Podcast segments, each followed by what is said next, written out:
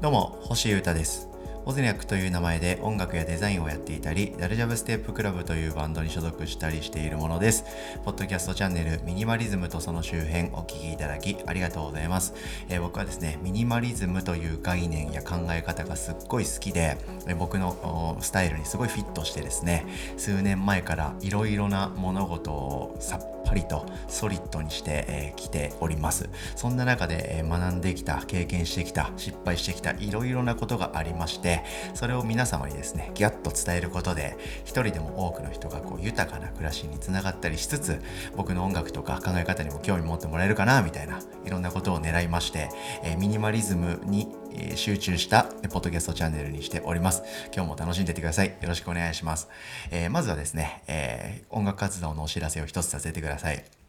えー、もうこれ何回お知らせしたかわかんないぐらいお知らせしてるんですけど、今日もさせてください。えー、ソロのオズニャックですね、えー、新曲ダイヤモンドというデジタルシングルがリリースされておりますが、皆様いかがですか？聞いていただけてますかね？割ともうね、1週間以上経っているので、え届いてる人には届いたと思うんですけれども、あこのチャンネルでね、なんとなく聞いたら、あこんなチャンネルあるんだと、あそういう人がいるのかと。あ音楽やってんだ、えー、弾いてみようってなる人がいないとも言い切れませんからしっかりお知らせしていこうかなと思ってます。僕の、えー、ミニマリズムをですね音楽に表現したのがあれですのでよろしければギュッと聴いてみてもらえたらすごい嬉しいです。それ関連のグッズもギリギリソールドアウトをスレスレのところでちょっとだけ残ってますのでよろしければそっちでもチェックしてもらえたら嬉しいです。概要欄に貼っておきます。よろしくお願いします。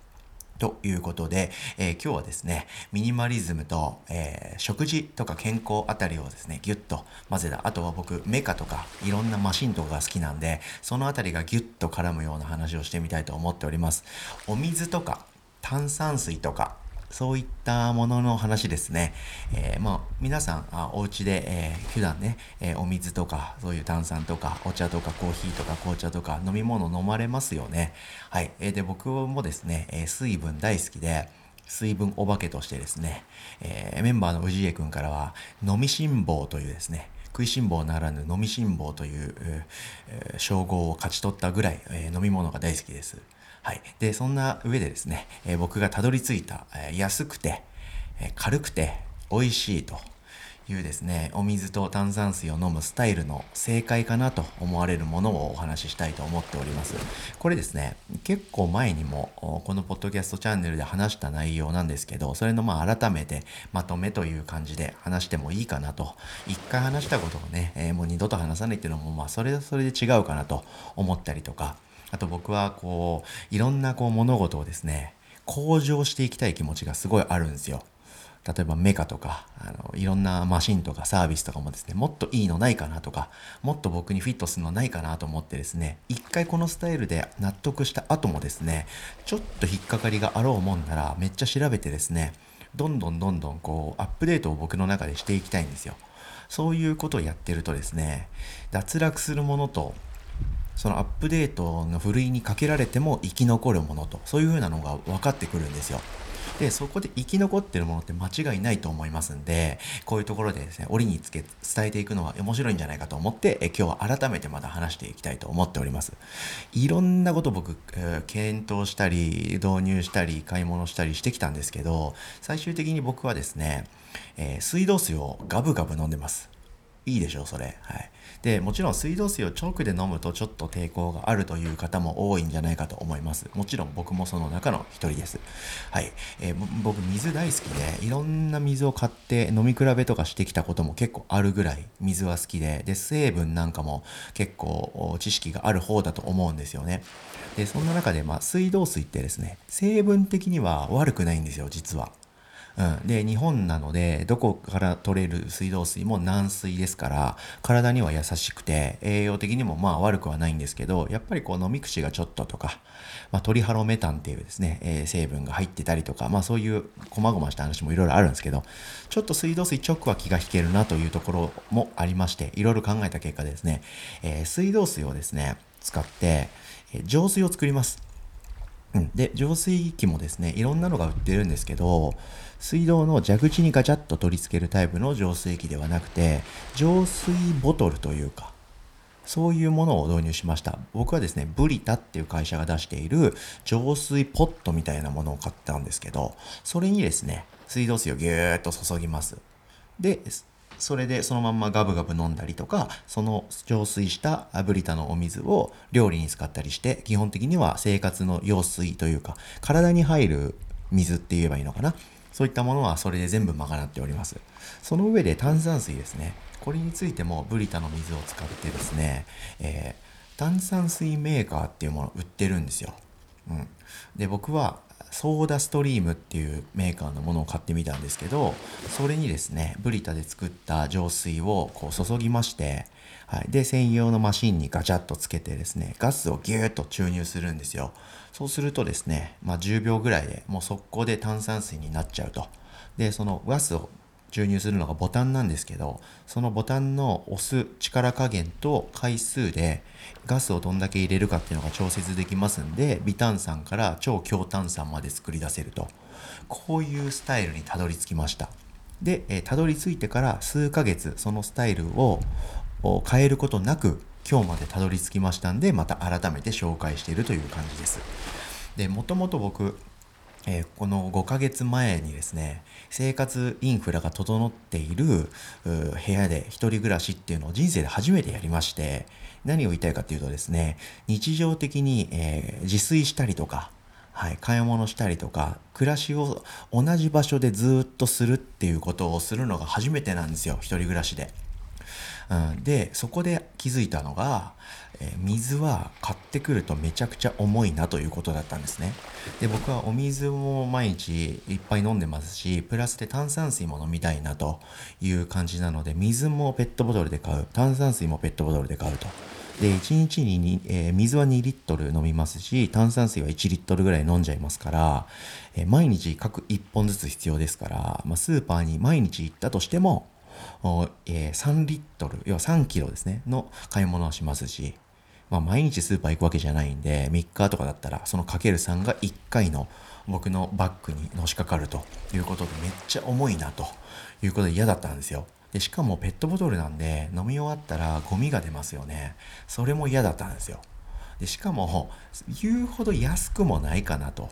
で、アマゾンとかで頼む水とか、そういう宅配でいいじゃんっていうとこもあったんですけど、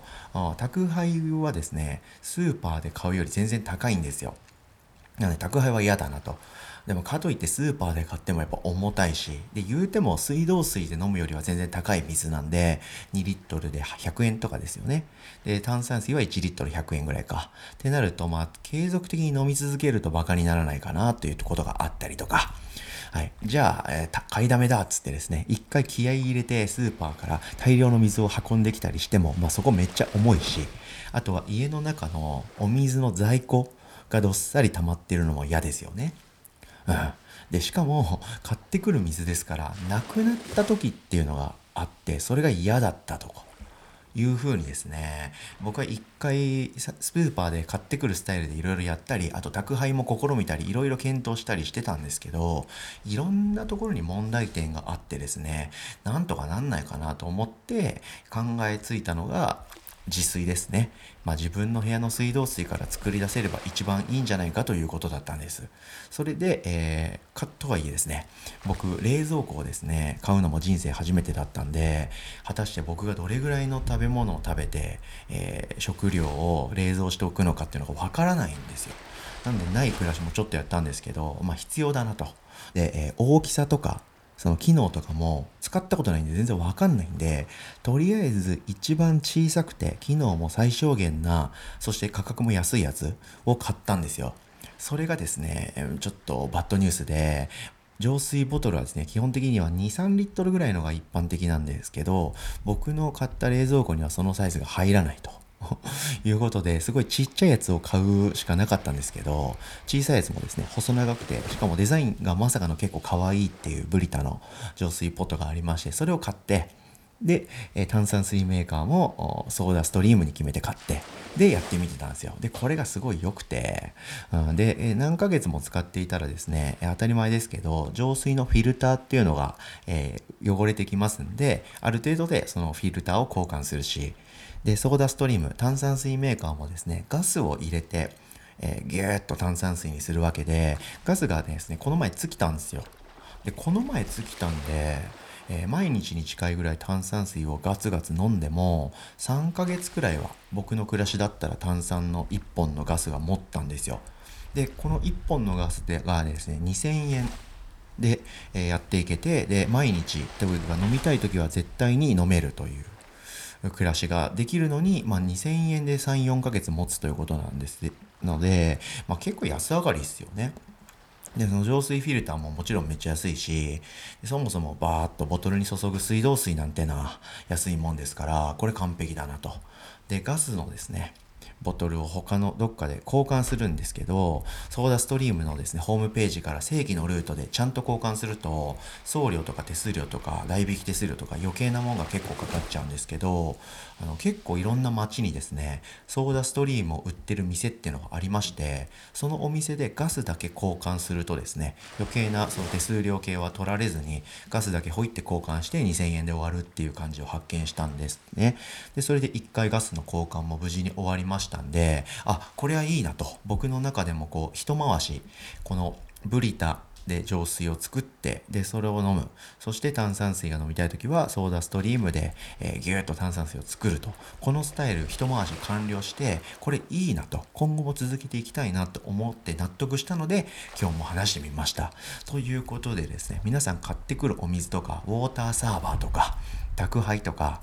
もう問答無用で水道水直飲みとかいろいろあると思うんですけど、まあ、美味しいお水を飲みたいし、えー、安く済めば嬉しいししかもこう物質的なあ精神的な負担も感じたくないというあなたはですね僕がやってるスタイルめちゃくちゃおすすめなんで是非試してみてください。ということで今日はですね、えー、まあ、さっぱり生きていくヒントにもなるだろうし、水を飲みまくることは健康にもつながりますし、そういうマシンを気軽に導入して攻撃的に生きていくっていう意味ではガジェットの話ですし、いろんなこう要素が混ぜ混ぜになった話をしてみましたけれども、こういう風にですね、イケてる暮らしを僕構築していきたいなと思って日夜研究を続けてますので、その報告はまたこちらで発信させていただきます。ということで今日も聞いてくれてありがとうございました。ミニマリズムとその周辺、星歌がお届けしました。それでは今日も皆様元気にいってらっしゃい。バイバーイ。